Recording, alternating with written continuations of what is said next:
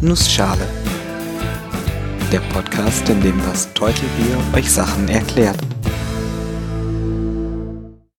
Guten Morgen und willkommen zu einer neuen Episode des Nussschale Podcasts. Heute erkläre ich euch die Drake-Gleichung und weil die Zeit knapp ist, mache ich das in einer Nussschale.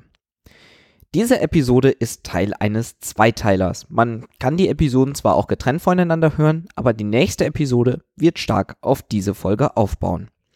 Sie beschäftigt sich mit der Frage nach außerirdischem Leben und den Theorien, die man sich überlegen muss, um diese zu beantworten.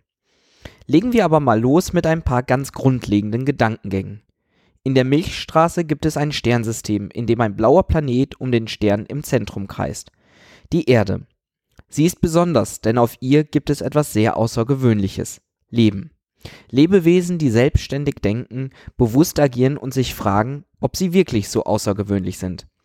Denn schaut man nachts in den Sternenhimmel, sieht man, zumindest abseits von großen Städten, mehrere tausend andere Sterne. Unsere Sonne ist als Stern gar nicht so einzigartig. Ist ein Planet wie die Erde dann vielleicht auch gar nicht so einzigartig? Gibt es außerirdisches Leben wie bei uns auf der Erde? Ich werde diese Frage noch häufiger stellen und sage schon mal vorweg, um niemandem zu enttäuschen, die Antwort wird noch auf sich warten lassen. Ich werfe mal mit ein paar Zahlen um mich. In einer klaren Nacht, fernab von störenden Lichtquellen, kann man etwa zweieinhalbtausend Sterne sehen. Die meisten von denen sind relativ nah an uns dran. Ja, relativ. Relativ im Sinne von, die meisten sind nicht viel mehr als, sagen wir mal, tausend Lichtjahre entfernt. Das klingt für uns unvorstellbar viel aber die Milchstraße unserer Heimatgalaxie ist etwa hundertmal so groß im Durchmesser. Die Sterne, die wir sehen, machen also nur einen winzig kleinen Teil unserer Galaxie aus. Man sagt, dass in der Milchstraße zwischen 100 und 400 Milliarden Sterne liegen. Zugegeben, nicht alle davon haben Planeten wie unsere Sonne, aber man schätzt, dass sich nichtsdestotrotz etwa 100 Milliarden Planeten um Sterne in der Milchstraße drehen. 100 Milliarden. Da stehen die Chancen gar nicht mehr so schlecht, dass einer von denen der Erde ähnelt und vielleicht sogar Leben auf sich hat. Es gibt auch mehr als nur diese eine Galaxie. Die Milchstraße ist nicht allein. Man schätzt die Anzahl auf zwischen 200 Milliarden und 2 Trillionen Galaxien.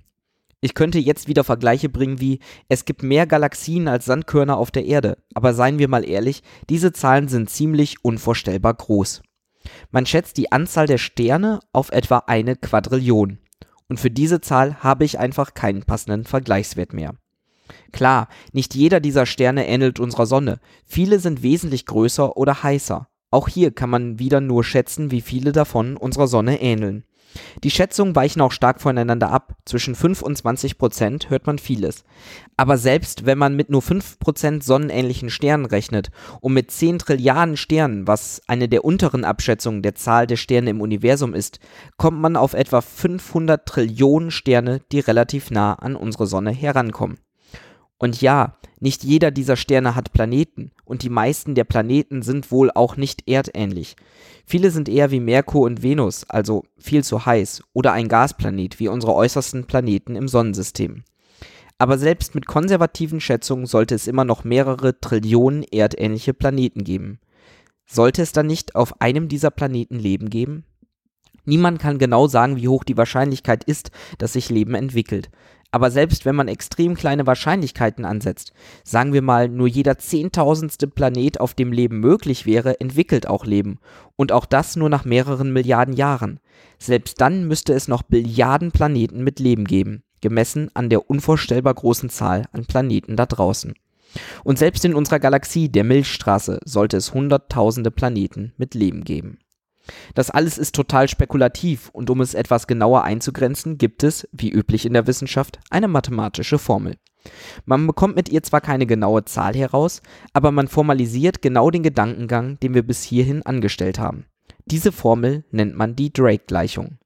Die Drake-Gleichung möchte abschätzen, wie viele technisch fortgeschrittene intelligente Zivilisationen es in der Milchstraße gibt. Sie ist also noch eingeschränkter in der Definition von Leben und behandelt erstmal nur die Zivilisationen, die einen gewissen technologischen Stand erreicht haben. Insbesondere guckt man sich das menschenähnliche Leben an. Es gibt zwar Theorien, dass Leben auch auf anderer Basis funktionieren kann, aber den Menschen kennt man nun mal und kann daher genauere Vorhersagen treffen. Die Drake-Gleichung lautet, n ist gleich r mal fp mal ne mal fl mal fi mal fc mal l. Diese Gleichung ist mathematisch schön einfach. Einfach eine Multiplikation verschiedener Faktoren. Und diese gucken wir uns jetzt mal an. R ist die mittlere Sternentstehungsrate, also die Anzahl Sterne, die im Durchschnitt pro Jahr neu entstehen. Um genau zu sein, werden dabei nur Sterne betrachtet, die verhältnismäßig erdähnlich sind. Mittels Beobachtungen kann man diese Zahl recht genau auf zwischen 4 und 19 liegend festlegen. Fp ist der Anzahl der Sterne, die ein Planetensystem haben. Das ist etwa die Hälfte aller Sterne. Nc ist die durchschnittliche Zahl der Planeten eines solchen Sternes, auf dem theoretisch Leben möglich wäre. Sprich, nicht so nah an der Sonne, da sonst zu heiß, und nicht zu weit weg, da sonst zu kalt. Der Bereich ist so gewählt, dass in unserem Sonnensystem Venus, Erde und Mars in ihn fallen würden. Dieser Teil der Formel lässt sich noch recht gut in Zahlen fassen. Man kann zeigen, dass es mehrere Milliarden solcher Planeten in der Milchstraße gibt. Planeten, die etwa erdgroß sind und in einem humanen Abstand um einen sonnenähnlichen Stern kreisen. Der Rest der Gleichung ist extrem spekulativ. Fl ist der Anteil an Planeten mit Leben. Und da wir nur einen solchen Planeten kennen, haben wir nicht viele empirische Werte, um Voraussagen zu treffen. Zwischen es gibt nur uns und es gibt extrem viele ist fast alles möglich.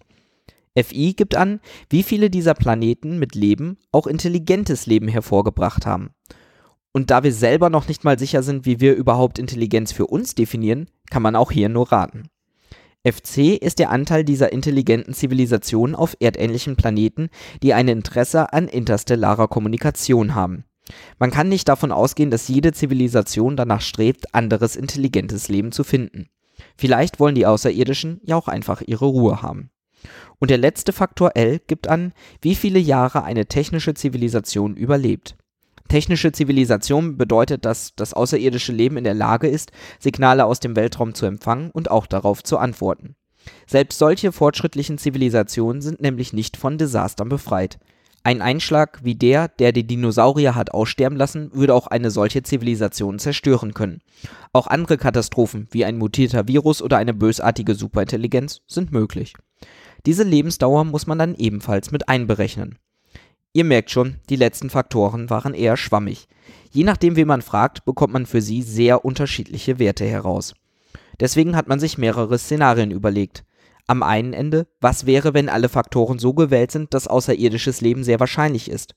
Am anderen Ende, was wäre, wenn das Gegenteil der Fall ist? So bekommt man Werte zwischen wir sind leider die einzigen intelligenten Wesen in der Milchstraße bis hin zu es gibt allein in der Milchstraße etwa 4 Millionen Zivilisationen. Die Wahrheit liegt vermutlich irgendwo in der Mitte. Ernst gemeinte Schätzungen gehen von etwa 10 bis 100 außerirdischen Zivilisationen aus.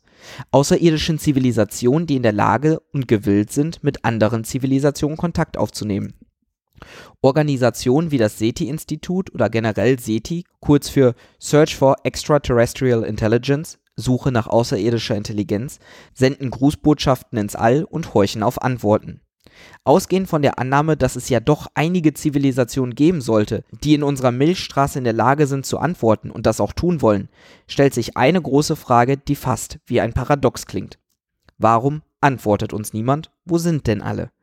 Diese Frage nennt man das Fermi-Paradox und das wird das Thema der nächsten Nussschale-Episode sein. Wie gesagt, eine Art kleine Doppelfolge sozusagen. Bis nächste Woche.